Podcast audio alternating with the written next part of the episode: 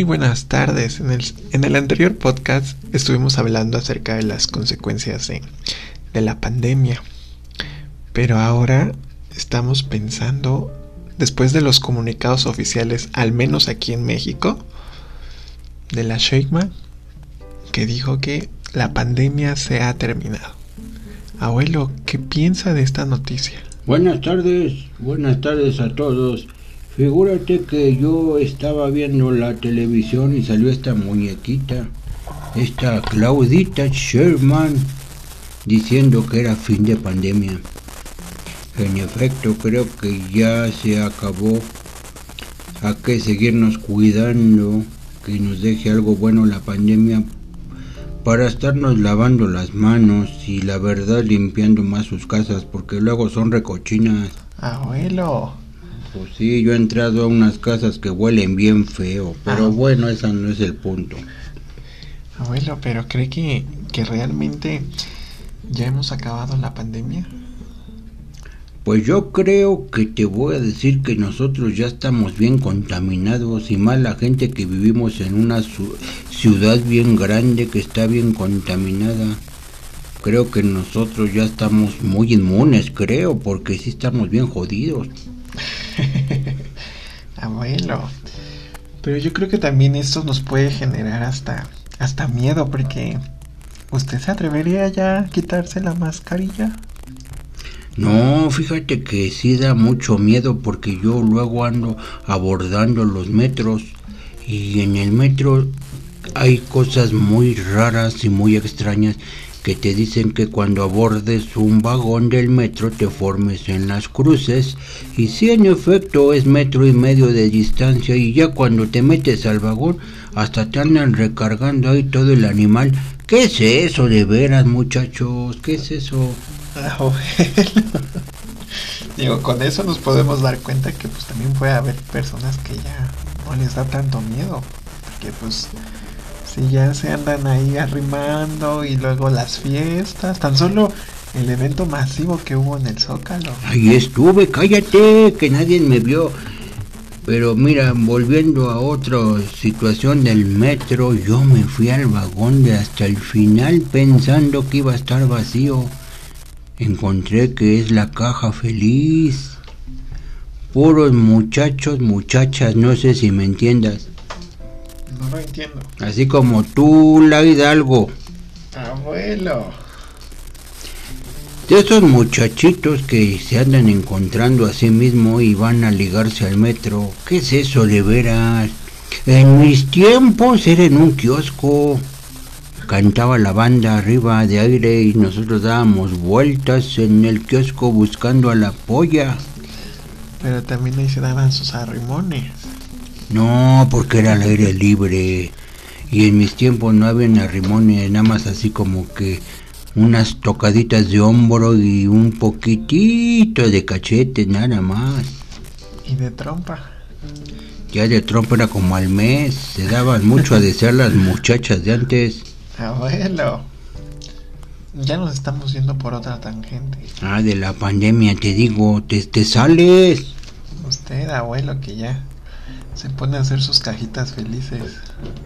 Pues yo veo a muchas señoras y muchos señores y niños y mucha gente enojada todavía, muy, muy, muy enojada. Porque Y, y, y yo lo que digo, y, y de verdad que nos hace falta otra vacuna. Nos hace falta la cuarta dosis y no hay vacunas. ¿Qué pasó? Sí sirvieron, pero si pasa el efecto ya nos va a empezar a dar miedo. Hoy anunciaron que ya está de la de la influencia o influenza. Así es que apúntense y vacúnense. Hoy empieza la campaña de vacunación. Abuelo, usted ya hizo sus vacunas.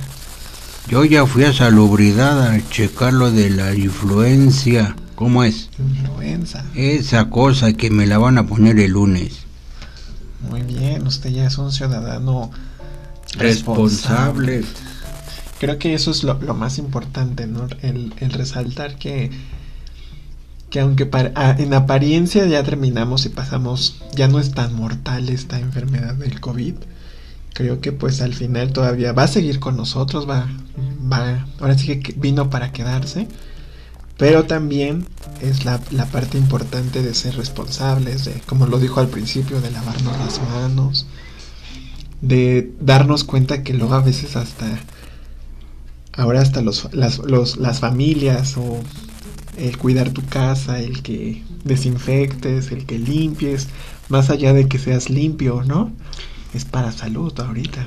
Es que llegó como el huracán Ian, sin avisar, nos agarró desapercibidos y toda la mayoría de los muchachos y las muchachas pues comíamos taquitos en los puestos y no teníamos una buena alimentación. Y yo les voy a decir algo. Figúrense que la alimentación ayuda mucho a proteger el sistema inmune. Las vitaminas C, la B12, la B1, todas las de las B.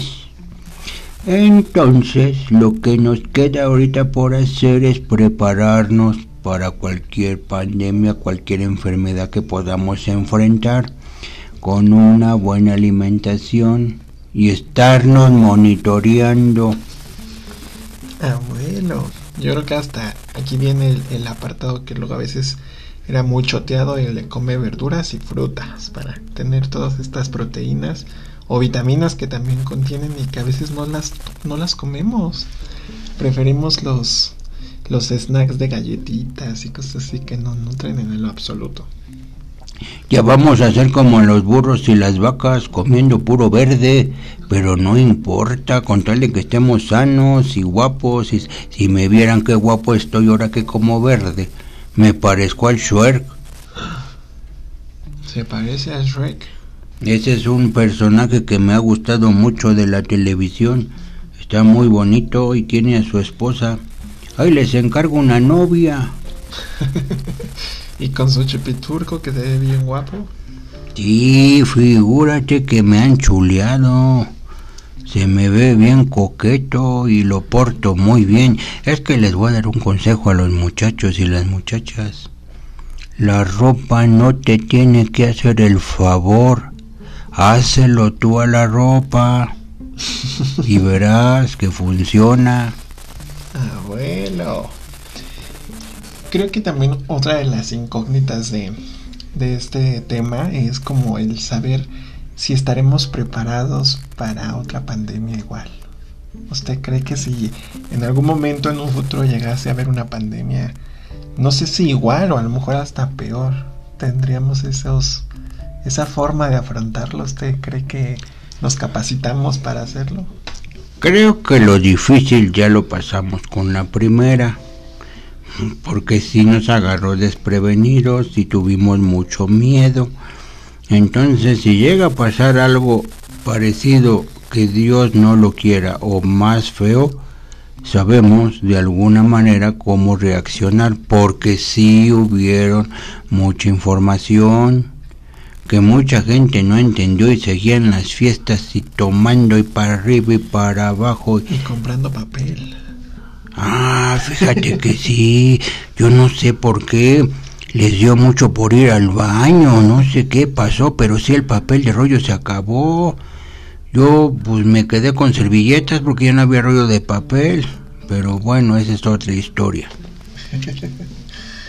Creo que lo que más importa en ese sentido es que yo creo que, como lo estábamos diciendo, es empezar a agarrar lo, lo bueno de esta pandemia y a pesar de que todavía nos puede dar miedo el quitarnos el, el cubrebocas o empezar como más a tener esta vida normal como, como antes la teníamos, creo que lo importante va a ser aquí es recopilar todo lo que aprendimos en esta pandemia y desde lavarnos las manos, que ya era algo que no hacíamos cuando nos sentábamos a comer, hasta yo creo que desinfectar el celular, lavar, limpiar y todo, ¿no? O sea, quizás son más rituales, pero creo que es importante resaltar que tenemos que ser más responsables. Y hay que tomar muchos líquidos y mucha agua, porque mucha gente se la pasa con los refrescos y la verdad eso hace mucho daño. Mejor hay que tomar agua.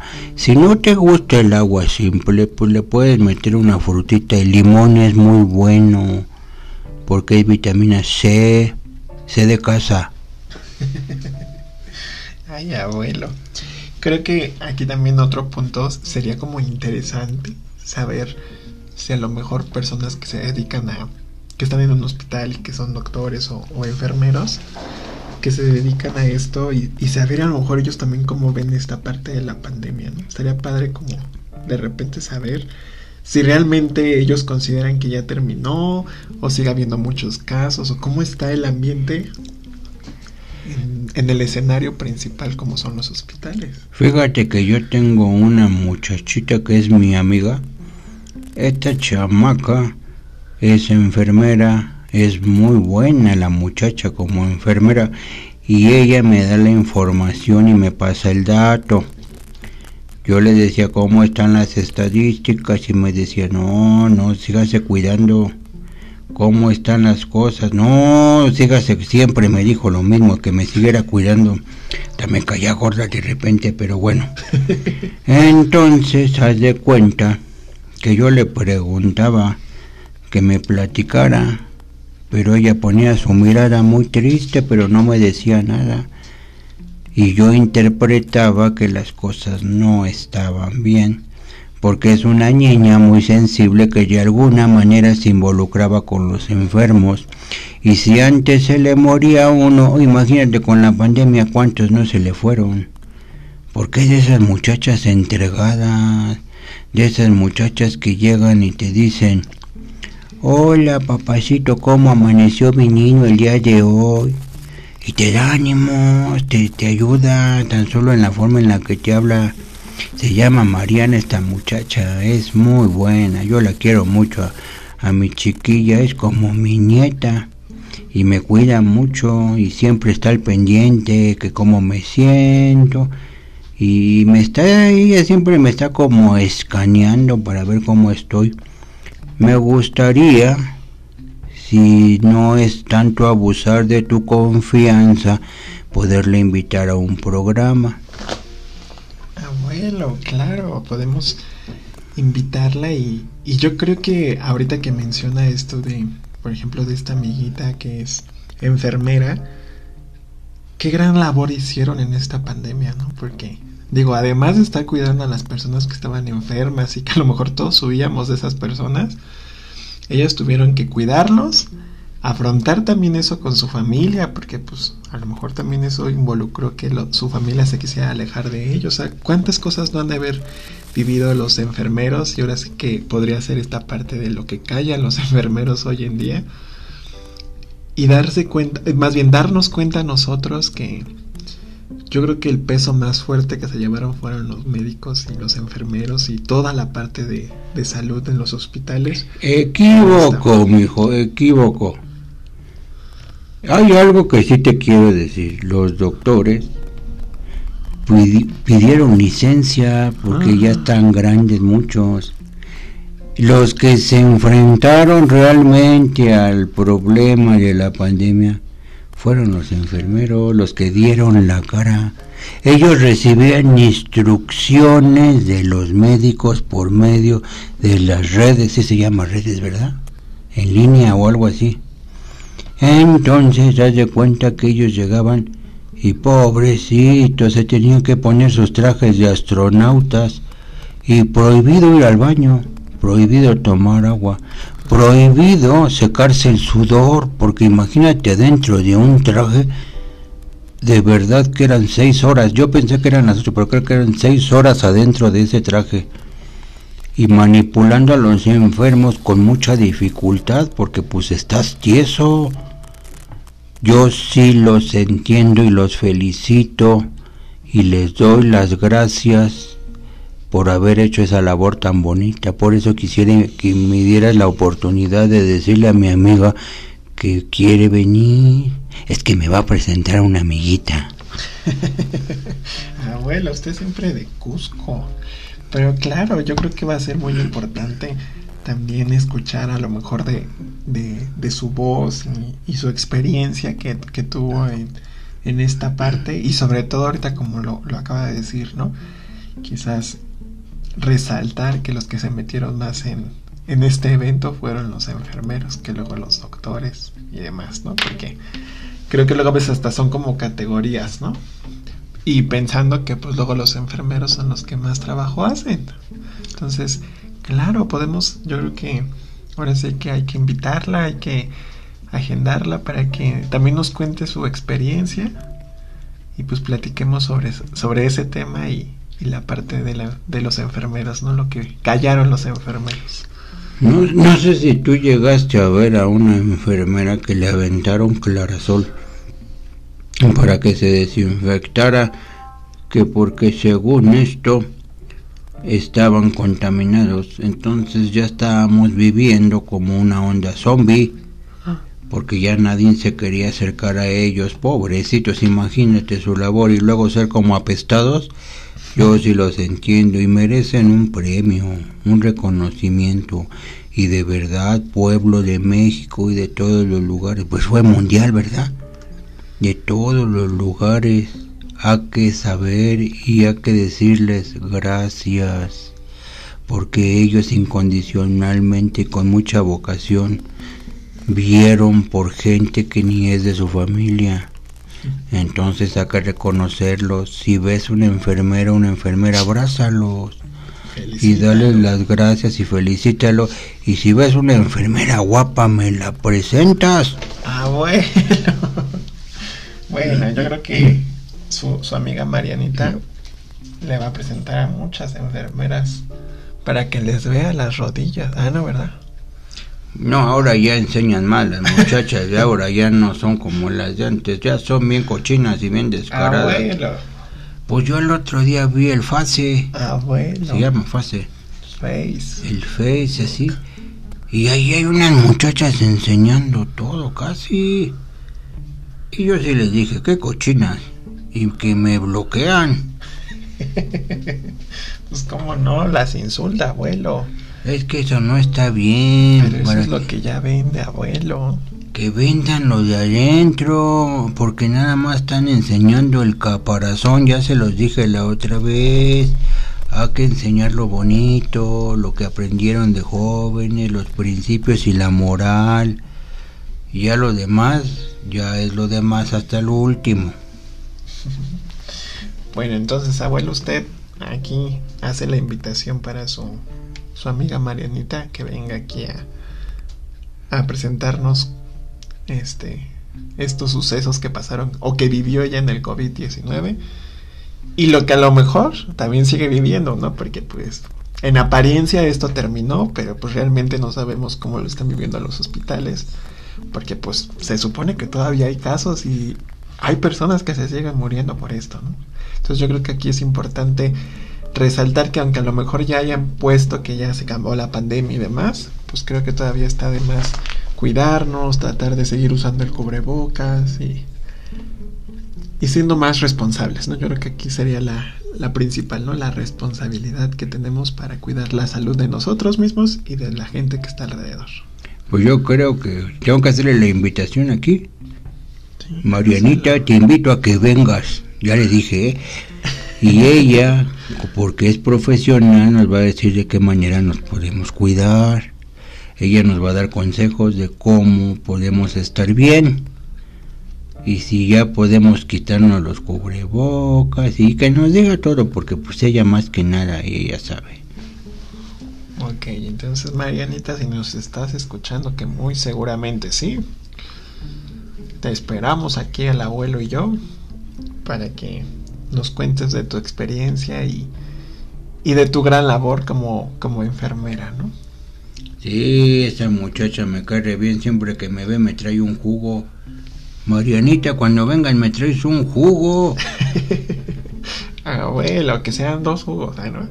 Sí, sí, sí trae, la muchacha sí trae, es bien buena gente.